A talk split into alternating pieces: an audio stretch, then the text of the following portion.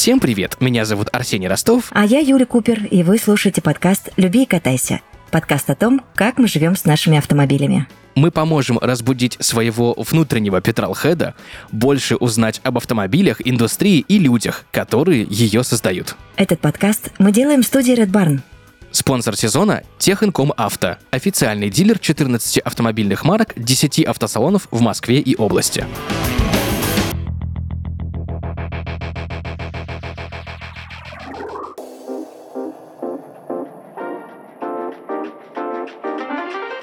Мы сегодня с Арсением решили поговорить э, вот о какой классной теме, ну, на мой взгляд.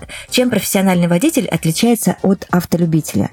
Вот я, Арсений, скорее всего, автолюбитель, а ты? Я тоже автолюбитель, я профи... не профессиональный водитель точно, потому что никаких курсов контраварийной подготовки я не проходил, я не работал в спецгараже каком-нибудь, да, либо как-то, ну, опыт у меня, хоть и стаж вождения большой, и километраж пробега, который у меня прошел, тоже большой, но все-таки каких-то вот специальных навыках, которые должны быть у профессионального водителя, там, того же дальнобойщика, например, да, либо человека, который людей возит, э, неважно в какой категории, у меня таких навыков нет, например например? У меня тоже таких навыков нет, но я точно знаю, что я бы, например, хотела очень пройти курсы контраварийной подготовки. У меня это прям в планах есть. Слушай, ну если брать вообще уровень подготовки обычных водителей, да, то он оставляет, конечно, большое количество вопросиков, потому что я вот недавно узнал, как, э, допустим, обучают людей в Финляндии, да, mm-hmm. и почему финнов больше всего именно чемпионов WRC, да, именно ролистов, потому что, ну, там, там год учишься, и на любом покрытии, то есть ты обязан пройти практику и летом, и осенью, и зимой, и весной, и вообще навыки получить ничего себе. И если вот у нас, допустим, в автошколе есть теория по оказанию первой помощи, mm-hmm. там прям на практике, прям на манекене будь добр, пожалуйста, все это сдай. Я не, не сдал, идите. Не сдал, не Пересдавайте за тысячу евро. Да, и стоит это сильно по-другому. Ну, то есть, и как бы вот эти все практики, ну, знаешь, вот у нас же есть такая история, что нам говорят, что вот, э, если там у тебя произошел снос передней оси на переднем приводе, тебе нужно выкрутить руль обратно стороне заноса, нажать на педаль газа, и тогда у тебя машинка стабилизируется. Ну, come on, в обычной экстренной ситуации, если у тебя нет этих навыков, ты просто нажмешь на тормоз, скрестишь ручки и будешь надеяться на лучшее, потому что, ну, мозг просто не успеет обработать эту информацию. Так если этого навыка не зашито просто. Согласна, и поэтому мне очень нравится твоя история с финами, и я считаю, что вот такое обучение нужно внедрять повсеместно. Это, это классно, это просто высший пилотаж. Зато ты выходишь, ты уже все знал, все прошел, и человека даже в чувство сможешь, сможешь привести. Ну, это вот есть же такая история, да, что вот начинающий водитель с этим восклицательным знаком, когда только-только человечек получает права и там говорит, а поехали там за город куда-нибудь по серпантину, и все такие, м-м, а давай ты не за рулем поедешь, да? Было такое? Ну, было такое. Ты знаешь, меня до сих пор шарахаются от моих историй о том, там, по сколько раз в месяц я гоняла, ты помнишь мою пятилетнюю историю на два города Туапсе, Краснодар, вот, и все говорили, ты, в смысле, ты сама за рулем с двумя детьми, с собакой? Я такая, ну да, а что? Ну ничего сложного, хотя считается, что одна из самых сложнейших трасс, да, в нашем регионе. Но поэтому здесь я уверена, что в принципе есть какие-то предрассудки к тому, что вряд ли, наверное, девочки могут быть профессиональными водителями, и прям посвятить этому жизнь и, и сделать это профессией. Как ты думаешь? Ну вот хорошо, я сейчас тебе вопросом на вопрос отвечу. Вот как ты считаешь, э, водитель такси бизнес-класса это профессиональный водитель? Хотелось бы, чтобы да. За мной недавно девушка приехала, 23 годика ей. Угу. И, ну, это было, это было прекрасно, я тебе скажу. То есть она, во-первых, сдала все экзамены внутренние в компании, которые позволяют ей работать, э, собственно, в этом сервисе. Угу. Во-вторых, у нее, ну, идеально чистая машина, это понятно, но как она ехала... Слушай, я никогда не видел человека, который и в юном, ну, так таком довольно возрасте, с небольшим стажем, все-таки максимум 5 лет у нее возможен стаж, которая по городу передвигалась с максимально разрешенной скоростью, но так плавно. Это просто, ну, как, я так, я так не всегда умею. На своей механике так ты вообще не, не получится. Ну, то есть у меня прям большие аплодисменты были ей за то, как она меня везла и насколько это было классно. Ну, ты ее хоть расспросил вообще? Как она готовилась? Ну, как сдавала экзамены? Да, это она ответила, да, ну что, я просто, ну, пришла и сдала. Класс, спасибо за подробный Я такой, ну а подробности как-то можно? Говорит, у меня батя учил. Я такой, а ну все, понятно, раз батя учил, тогда вопросов, а батя кем работает? А он гонщик профессиональный. Я говорю, все, вопросов нет. Батя на школу, знаешь, ее не пропьешь. Это да. Но и опять же, есть же огромное количество у нас категорий, да, водительского удостоверения. Есть еще специальные лицензии. Допустим, если ты хочешь участвовать в гонках, тебе нужна гоночная лицензия. Там есть разные типы этих лицензий. Каждый год нужно подтверждать, угу. получать так же, как лицензию, допустим, на оружие то же самое, надо медкомиссию проходить. Там все дополнительная эта история. Просто так вот ты категорию Б, там, С открыл, и ну и что, и, и все, и ничего, ничего не будет, да, то же самое. Как и с профессиональным картингом, там, туда же. И на самом деле не просто же так вот эти все категории на сложный технический транспорт, там, будь то тракторы, там, БелАЗ какой-нибудь, длинная фура на две секции, тонар какой-нибудь. Тебе просто так же в 18 лет никто не даст возможность сесть туда за руль. Так и есть, согласна. Но я думаю, что мы с тобой еще долго можем а, обо всем этом разговаривать и разгоняться, но давай уже представим нашего гостя. Я, например, рада тому, что мы сегодня не вдвоем, и нам есть кому задать уточняющие вопросики. Тебе надоело мое общество, я понял. Не начинай. А сегодня в нашем подкасте абсолютно классный гость Иван Дубровский, владелец трансферной компании Space Run. Проехал за рулем больше, чем прошел пешком. Профессиональный водитель. Иван, здравствуйте. Иван, привет. Здравствуйте. Здравствуйте, ребята. Очень рад вас слышать огромное, на самом деле, количество вопросов лично у меня к тебе, Иван, потому что, ну, все-таки профессиональный водитель, в моем понимании, это нечто отличное от нашей простой водительской привычки. Сел за руль, доехал до дома, ну, из дома на работу и обратно. В общем, кто такой профессиональный водитель и вообще где он работает, кем он работает, как это вообще происходит? Ну, давайте начнем с того, что профессиональный водитель не так сильно отличается от любителя. Единственное, скорее всего, что его отличает, это повышенная концентрация на дороге.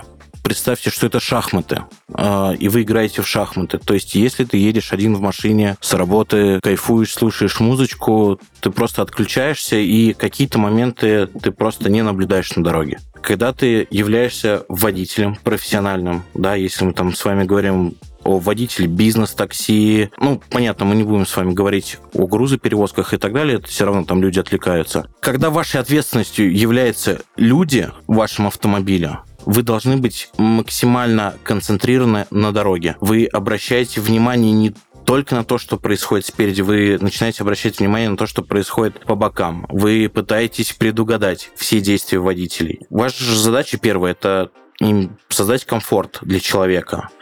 Если мы с вами говорим о бизнес-такси и так далее, самое главное понимать, что когда человек вам садится в машину и едет из пункта А в пункт Б, первое, что должно быть, он не должен почувствовать, что он проехал это расстояние. То есть ваше плавное передвижение и так далее. Конечно, это все зависит от автомобиля, которым вы управляете. Если мы там с вами рассматриваем какой-нибудь Mercedes E-класса, да, там и подвеска, и все электронные системы, стабилизации и так далее помогают вам. А если мы, например, с вами рассмотрим, не знаю, бизнес, так, не бизнес, а эконом вариант такси, да, где в большинстве там ну, понятно, там Москва, Краснодар – это какой-нибудь Hyundai Solaris, а вот в областях обычная там Лада Гранта, где уже комфорт э, подвески оставляет желать лучшего. Тогда ты, да, ты едешь, ты задумываешься о том, что нужно плавненько тормозить, нужно плавненько переключать передачи, э, играться со сцеплением. В каких-то моментах ты даже не бережешь сцепление просто для того, чтобы плавно стартануть и плавно затормозить. Вот. Но профессиональный водитель, первое, что это комфорт и график. То есть две вещи, которые вы должны соблюдать, это комфорт и график. А если мы с вами рассматриваем такие вещи, как личный водитель, водитель семьи и так далее, то там уже намного больше ответственности, намного больше задач. То есть вы должны построить график движения, построить все маршруты, учесть все маршруты, учесть все пробки. Ну и понятное дело, что уже там идет психологическое, если мы говорим о личном водителе, то есть э, все, конечно, зависит от клиента, которого вы возите. Ну вот, например, если мы возьмем с вами какую-то семью, в которой есть маленькие дети, то сложно же, да, маленькому ребенку объяснить, что вот этот дядя это водитель. Он понимает, что его везет какой-то дядя. Поэтому в большинстве случаев э, вы стараетесь стать другом этому маленькому ребенку и так далее. Вот. Поэтому есть аспекты, которые отличают э, профессионального водителя от обычного водителя. В большинстве случаев это просто усиленное внимание на дорогу, предотвращение каких-то моментов, предугадывания и так далее. Тогда у меня встречный вопрос. А должен ли, а, Вань, профессиональный водитель разбираться в устройстве автомобиля и быть механиком? Вот э, ты же не зря сейчас нам привел примеры, да? Одно дело возить людей, и ты прав, это огромная ответственность там в какой-нибудь супер крутой тачке, которая реально будет тебе помогать. И совсем другое дело и уровень мастерства, когда, ну, машинка тебя подводит, и хотелось бы что-то поинтереснее и получше. Давайте начнем с того, что любой э, водитель, любой автолюбитель должен разбираться в своем автомобиле. Хотя Я бы... сейчас смотрю на себя просто. Вот-вот, да. Объясню почему. Должен разбираться в самых базовых вещах, то есть э, в устройстве автомобиля и так далее. Понятно, что если мы берем с вами какую-нибудь автоматическую коробку передач, э, очень сложно разобраться, да. Но вот, например, возьмем механическую коробку передач. Нужно хотя бы сесть, один денечек выделить, прочитать про устройство механической коробки передач, понять, как она работает и так далее. Объясню почему. Вы заезжаете в автосервис. Э, самый любимый развод из всех бизнесов это автосервис. Если вы заезжаете в автосервис, поменять лампочку, они сразу понимают, что человек в машине не разбирается, и можно спокойно вместе с заменой лампочки еще и замену коробки вам предложить, и вы даже не поймете этого. Поэтому разбираться в автомобилях нужно в любом случае, даже в каких-то базовых вещах. Что касается профессионального водителя, да, обязательно, если мы с вами рассматриваем да, какие-то дорогие машины, понятное дело, что они заезжают в автосервис, плановое ТО, какие-то поломки и так далее. Что-то попроще, если у тебя там, не знаю, сломается лампочка или открутится клемма на аккумуляторе, ты же не поедешь в автосервис, правильно? Стоять эти все очереди, платить деньги, ты сам все это поменяешь. Поэтому в любом случае разбираться в автомобиле всегда нужно, хотя бы в каких-то базовых вещах. А если мы берем вот какие-то совсем современные автомобили, где техника довольно сложная, и там чуть ли не свечки выкрутить нужно подключать компьютер, потому что снял клемму, все хана, потому что, ну, там есть у нас истории с BMW, там, с Мерседесом, когда сзади аккумулятор клемму скинул, и у тебя машина с ума сошла, и потом она не заведется, и нужно это все перепрошивать. В таких случаях э, нужно просто понимать, как с этим работать и знать, куда ехать. В таких случаях, по крайней мере, я делаю проще. В нашей стране есть замечательный сайт, который называется Drive 2 или Drive 2, где очень много автолюбителей с множеством проблем и их решением. Поэтому, когда встал ваш автомобиль, вы услышали какой-то звук, попробуйте, зайдите на Drive 2, наберите эту проблему посмотрите, по крайней мере, что люди советуют. Всегда можно составить какой-то чек-лист, а, даже если это сложный автомобиль, вам составят, ну, вы можете найти определенный чек-лист, какие могут быть поломки. И уже с этими поломками, то есть вы уже заезжаете в автосервис и говорите, что, ребят, ну вот у меня сломалась машина, у меня вот такая-такая-то проблема, как бы вот такие-такие-то симптомы, и уже они смотрят. Ну, и вы там следите, чтобы, не знаю, если у вас спустило колесо, вы понимаете, что у вас там спустило колесо, и там тупит датчик давления в колесе, а вам ребята предлагают, давайте давайте-ка мы вам, не знаю, мозги поменяем. Вы сидите такие, ну как, какие мозги, ребята, какие мозги? У меня просто датчик. Давайте-ка датчик поменяем для, для начала, а там дальше уже посмотрим. Понятное дело, что со сложными автомобилями нужно обращаться в специализированные сервисы и так далее. Но понять суть хотя бы маленько все равно нужно. То есть нужно прочитать, понять, что это, как это, какие могут быть проблемы с этим, и уже с этим ехать. У нас в подкасте есть рубрика с прикольным названием «Что о тебе сказал бы твой автомобиль?». Она помогает водителям со стороны посмотреть на себя и свои отношения с машиной. Вместе с партнером подкаста Техинком Авто мы собрали истории реальных автомобилистов. Самые интересные будем зачитывать в рубрике. Поехали! Нам пишет Игорь с честным откровением от своей Сузуки. Как он достал, ну правда. Нельзя быть таким шикарным. Видели, как он перестраивается в пробках? Настоящее искусство. Дымил бы в салоне поменьше, цены бы ему не было. А еще пусть реже подвозит блондинок и рыженьких. На темной обивке, как на витрине все. А мне нравится быть чистой, блестящей и свежей. Ой, какая она у него капризуля. Смотри, ему Девочка. принятки только нравятся вообще капец. Как заревно... заревновала, заревновала, да? Да-да-да. да. Правильно ведь говорят, что машина — это выражение индивидуальности владельца. Поэтому, покупая новый автомобиль, люди не только смотрят на качество и производителя, но и стремятся выделиться и начать свою уникальную историю. А для этого нужен легендарный автомобиль. Например, JQ от надежного дилера. Авто, отвечающее таким запросам, а также качественный ремонт машин и профессиональное техобслуживание можно найти у партнера нашего подкаста компании Техинком Авто. Сегодня Техинком Авто – один из крупнейших официальных дилеров «Лада» и других марок авто в России. В портфеле компании 14 брендов и большая экспертиза в китайских авто. Здесь каждый сможет найти транспорт по вкусу, отремонтировать машину, получить качественное техобслуживание и начать свое уникальное приключение. В ноябре 2023 года Техинком Авто отметила свое 12-летие на рынке и открыла новые дилерские центры по брендам G-Tour и JQ. Так что если вы присматриваете автомобиль, самое время познакомиться с модельным рядом Техинком Авто. Ссылку оставим в описании, а мысли своей машины о вас оставляйте в комментариях к этому выпуску.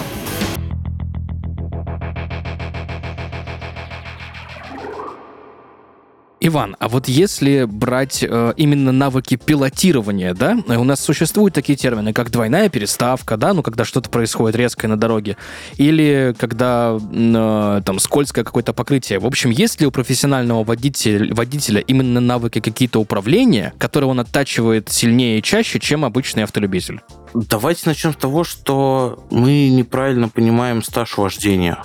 В принципе, угу. почему-то все стаж вождения считают в, в годах. Это совершенно неправильно. То есть в километрах. Лучше считать в километрах, правильно. А, ну, извините, пожалуйста. Вот это новости. У меня по времени небольшой стаж вождения. Я права получил в 2015 году. Но за вот этот промежуток времени до 23 года, ну, скорее всего, я уже к миллиону километров приблизился. И это я считаю стажем. Ого. Когда ты ездишь, когда ты попадаешь в какие-то ситуации и так далее, ты начинаешь обучать свою психику. Ты уже настроен, что может быть что-то вот такое произойти, и руль уже нужно покрутить не вправо, а влево ты уже это знаешь. Понятное дело, да, что есть специальные курсы экстремального вождения, которые, кстати, советую всем автомобилистам пройти. Не поленитесь, потратить денежку и так далее. У нас очень очень сильные изменения в погодных условиях, и вы можете на летней резине спокойно попасть в снегопад. И понятное дело, что, извините, пожалуйста, вас занесет, и вы просто не будете знать, что делать в этот момент. Даже не то, что вы можете знать. У вас может быть какие-то теоретические навыки в голове. Вы могли про это где-то прочитать. Но в момент, когда, например, вы тормозите на льду, у вас психика быстро не срабатывает из-за того, что вы не попадали в такие моменты. И вы можете просто попасть в очень хорошее ДТП. Парни, я, знаете, сижу вас слушаю и задумалась вот о чем. А вы когда-нибудь думали мысль нанять себе водителя? Не самим рулить, а вот ездить с водителем? Мне кажется, это все зависит от э, ценности твоего времени. Как бы я знаю людей, которые постоянно сидят в телефонах, э, переписываются по работе, решают какие-то задачи и так далее. Тогда да, в эти моменты лучше нанять водителя. Не отвлекайтесь от дороги, никогда не отвлекайтесь, старайтесь всегда следить. Хоть даже если вы на пустой дороге едете по трассе, извините, пожалуйста, лося никто не отменял. Может быть и такое. Поэтому, если у вас очень много задач, Э, и вы понимаете, что финансово вы справитесь э, с водителем, то лучше нанимите водителя на свой автомобиль. Арсений, ты что думаешь по этому поводу? Слушай, я об этом даже не задумывался, потому что я очень люблю водить. Прям, ну, я вот этот такой вот человечек, который, который, э, знаешь, как тебе сказать, вот тот человек, который в первый год, когда я получил права, я сидел на пассажирском сиденье и жал на тормоза, которых не существует. Вот я вот из тех товарищей. Это все. Я тебя тоже понимаю, да, да, да. Но я, я вот сейчас сижу об этом, думаю, и, наверное, бы нет, не, пока, по крайней мере, я бы не отдала руль профессиональному водителю, чтобы он меня катал. Как-то какая-то такая история пока для меня странная. Но... Что-то на богатом, да? Да, ну не то, чтобы даже на богатом. Это что-то там все объяснить надо, рассказать, а чего, а куда, а вдруг там секретики какие-то. Ну, он должен быть прям своим вообще в доску парнем. Слушайте, когда вы нанимаете водителя, вы должны понимать, что профессиональный водитель, компетентный, во-первых, никогда не будет слушать ваши разговоры. То есть угу когда ты садишься работать личным водителем, а, ты настраиваешься на то, что все, что остается в машине, точнее, все, что произносится в машине, оно остается в машине. А, это раз. Во-вторых, э, ты никогда не должен первым начинать разговор со своим клиентом. Да, когда вы уже прокатились, не знаю, там 5-10 тысяч километров вместе. Бывает такое, что со своим клиентом вы сдружились, и можно спокойно начать разговор на какие-то стандартные нейтральные темы и так далее. Но когда вы только начинаете, вам нужно привыкать, вам нужно понять, что за клиент, какой у него характер, любит ли, когда водитель говорит и так далее. Поэтому я, например, когда работал личным водителем, никогда не начинал разговор первым. То есть клиент клиент садится, все, он сел, мы едем. Да, я могу спросить, куда мы едем, по какому маршруту он хочет ехать, если у него есть такое и, и так далее. Но начать какой-то разговор за жизнь и так далее никогда. Если он сам захочет поболтать, клиент всегда сам начнет разговор, если у него прям есть жесткое желание поболтать. Я очень люблю болтать, серьезно, с клиентами. Это мое, наверное, любимое дело поболтать, особенно когда ты много людей видишь. Когда я в эконом-такси работал просто обожал, но никогда не начинал разговор первым. Это прям, это табу для любого, на самом деле, водителя. Даже эконом, эконом-класса никогда не начинайте разговор первым. Иван, тогда расскажи, пожалуйста, где дополнительно можно приобрести эти профессиональные навыки, один из которых ты озвучил? Книги, что? Дополнительные учебные заведения? Как это вообще происходит все? Ну, откуда ты знал, да, что там в профессиональный водитель, которого нанимают, он не начинает разговор первым? А, знаешь, наверное, это все-таки пришло само, и ты замечаешь по отзывам, когда ты только начинаешь, бывает, у тебя промелькивает, что ты первый начинаешь разговаривать и так далее, там уже дальше смотришь отзывы, а вот у вас какой-то водитель болтливый и так далее. Да, есть курсы у почти у всех агрегаторов бизнес-такси, если мы там с вами рассматриваем Uber и так далее, у них есть специализированные курсы дистанционные, то есть материалы, которые ты изучаешь, они дают там и советы, обучают вас, после чего ты сдаешь экзамены все. И не только на какие-то знания, то есть по дресс-коду ты сдаешь экзамены, с вами созваниваются, смотрят, как вы будете одеты и так далее. Всегда есть тайные клиенты, которые приходят, садятся в машину, проверяют, все ли у вас там на месте. Водичка, жвачка, салфетки, открываете ли вы дверь или не открываете и так далее. Но самое главное, что нужно запомнить ребятам, которые хотят стать водителями, неважно, такси, э, бизнес-класс и так далее. Ребята, запомните, клиентоориентированность – это самое главное. Даже если вы ездите на Renault Logan в эконом-такси, постарайтесь быть клиентоориентированным. Когда был ковид, у меня случилось момент так, что ну, не было работы, я пошел в эконом. И я понял, что а почему бы мне не раздавать бесплатно маски, да, потому что, ну, копейки, они правда стоят копейки по сравнению с тем, что можно было в то время заработать в такси, маски стоили копейки. Раздавать маски, санитайзер, закупиться, там, не знаю, самой дешевой обычной водичкой 0,33. И вы не представляете, насколько были крутые отзывы у меня. У меня, во-первых, был 5 звезд в Яндексе. Это просто было что-то с чем-то. В, в таксопарк шли отзывы, что, слушайте, у вас такой крутой водитель, и водичка, и музыка, и, и санитайзеры, и маски, и салфетки, да, да что угодно. Мелочи, мелочи создают вот эту вот клиентоориентированность, и это нужно понимать. То есть старайтесь, это же все равно бизнес. Вы должны в него как-то вкладываться, вы должны понимать, что не дрова возите, вы возите завозите клиентов. Поэтому старайтесь обращать на это внимание и не думайте, что к вам сел клиент, вы довезли его от точки А до точки Б. Постарайтесь сделать его день лучше этой поездкой. Это очень круто. Я вот сейчас думаю, задумываюсь над тем вообще, о чем мы сегодня разговариваем. И, Иван, вот у меня вопрос к тебе. Есть ли у профессионального водителя какой-нибудь лайфхак, возможно, несколько лайфхаков, которые могут помочь нашим слушателям, вот, ну, обычным водителям, да, как, например, э, не засыпать, возможно, за рулем, да, возможно, правила, как ездить в колонне, если мы едем там э, куда-то на природу компании друзей из там 4-5 машин, и там нужно всем нам повернуть, например, есть там, я слышал одно правило, как повернуть так э, на прилегающую дорогу, чтобы никто там не застрял, там никто не остался ждать и так далее. Как, как проезжать светофоры все вовремя. В общем, есть ли какая-то такая история? А, слушайте, ну, если мы рассматриваем с вами не заснуть на дороге, то все очень просто. Правила для водителей такие же, как правила для обычного человека. Высыпайтесь, э, правильно питайтесь. Если вдруг вы понимаете, что, ну все, ну у вас нет времени поспать, вы уже засыпаете на дороге, остановитесь. 5-10 минут э, короткий сон самый лучший, потому что если чуть-чуть больше переспать, там 20-30 минут, ты просыпаешься уже из глубокого сна и уже ехать никуда не охота. На 5-10 минут засните, э, по будильнику просыпаетесь и вас хватает еще километров на 500 как минимум. Движение в колонии, ну, тут уже как бы нужно понимать, если вы едете с друзьями куда-то далеко, ну, купите вы самые дешевые рации. Ребят, ну, тысячу рублей, ну, 500 рублей. Э, общайтесь и так далее. И держите дистанцию всегда. Самое главное, держать дистанцию. Не нужно ехать хвост в хвост, как э, профессиональные, э, не знаю, там, ФСБшники и так далее, которые носятся по трассам. Если уж решили ехать хвост в хвост, то у вас есть полоса. Она рассчитана как минимум на полторы машины. Поэтому держитесь в шахматном порядке, чтобы сзади едущий человек видел, что происходит впереди, а не сидел и думал, блин, сейчас вот резко затормозит, и все, я уже окажусь в его бампере.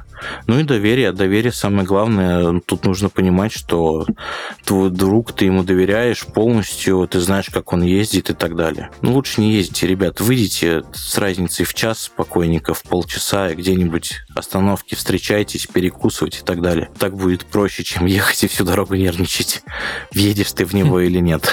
Ваня, у меня вот такой вопрос. Почему а, профессиональные водители, люди, которых мы нанимаем, да, чтобы они были рядом с нами во все ответственные, может быть, не очень моменты с нашими автомобилями, а, неважно, или это такси бизнес-класса, такие аккуратные, несмотря на, может быть, свой темперамент, подготовку и так далее, вы очень все предельно аккуратно водите. Да кто же вам сказал-то?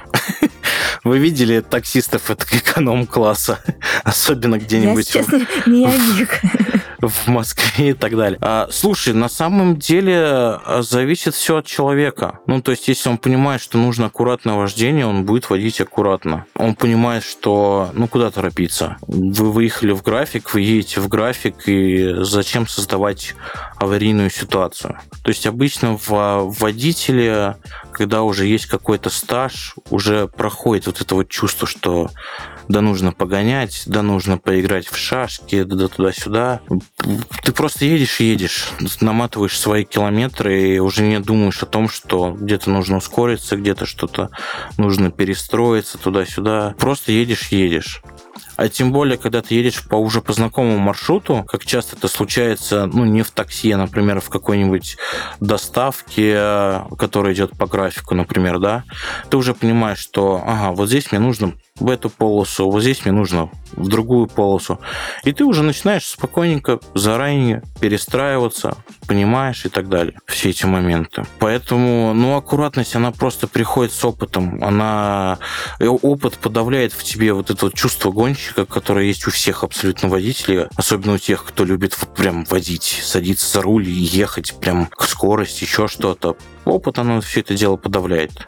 Может быть, поэтому все такие аккуратные. Вспоминается мне, знаешь, наверное, главный стереотип о профессиональных водителях, тот же самый вот из моего личного детства, да, юношества, фильм «Перевозчик» пресловутый, да, о том, что профессиональные водители ездят в перчатках. Правда ли это или это миф? Слушай, ну, исторические перчатки были созданы для комфорта, потому что изначально все же рули были из, пол, там, из слоновой кости, из какой-то другой кости, из пластика и так далее. Даже если мы возьмем какие-нибудь э, Мерседесы 2007 года, все равно часть руля была пластиковая. Поэтому, понятное дело, что одеваешь ты перчатки для лучшего сцепления с рулевым колесом. Ну, например, в Японии на данный момент э, белые перчатки у водителей считаются как э, знак солидарности, наверное, другим водителям, уважения и почет. То есть в Японии все водители ну, такси и так далее водят в белых перчатках. Ну, опять же, комфорт. Слушай, если руль не особо комфортный, ты либо надеваешь какой-то чехол на руль, либо перчатки, чтобы, допустим, не натирали мозоли. А для женского пола вообще врачи советуют в перчатках ходить, потому что это замедляет старение кожи на руках. Слушайте, как хорошо, что я попала ведущей в этот подкаст.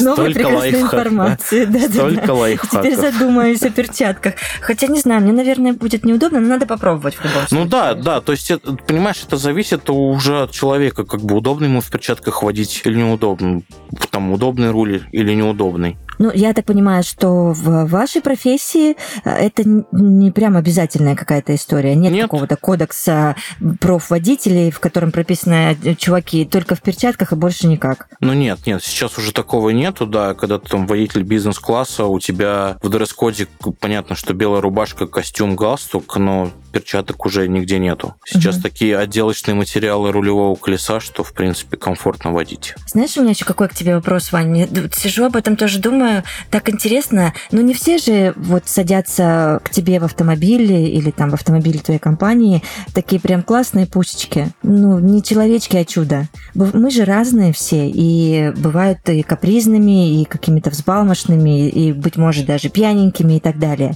Как вообще найти в себе силы, э, чтобы не, а, не выбросить человека на ближайшей обочине, б, вообще как-то держать лицо, ну и понимать, что все равно профессия классная и не сбежать из нее?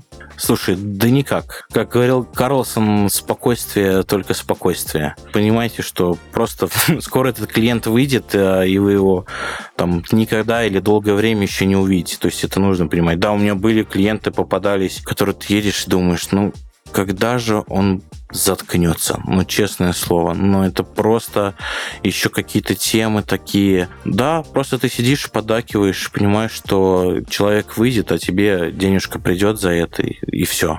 Просто терпите старайтесь терпеть. Я знаю водителей, которые очень горячие в душе, и ну, просто не переносят этого, и они там сразу, да все, выходите, открывайте, я с вас ничего брать не буду и так далее. Ну, просто нужно понимать, что люди есть разные, у, всех э, кто-то реально любит поболтать, э, кто-то пьяненький. Слушайте, да вы работаете в такси, э, представьте пятницу, там, 2 часа ночи, вы едете, да у вас все пьяные. Главное, говорится, чтобы вам салон не испачкали в этот момент. И все. Остальное, ну, терпите, ребята, это работа. Как на любой другой работе, просто нужно терпение.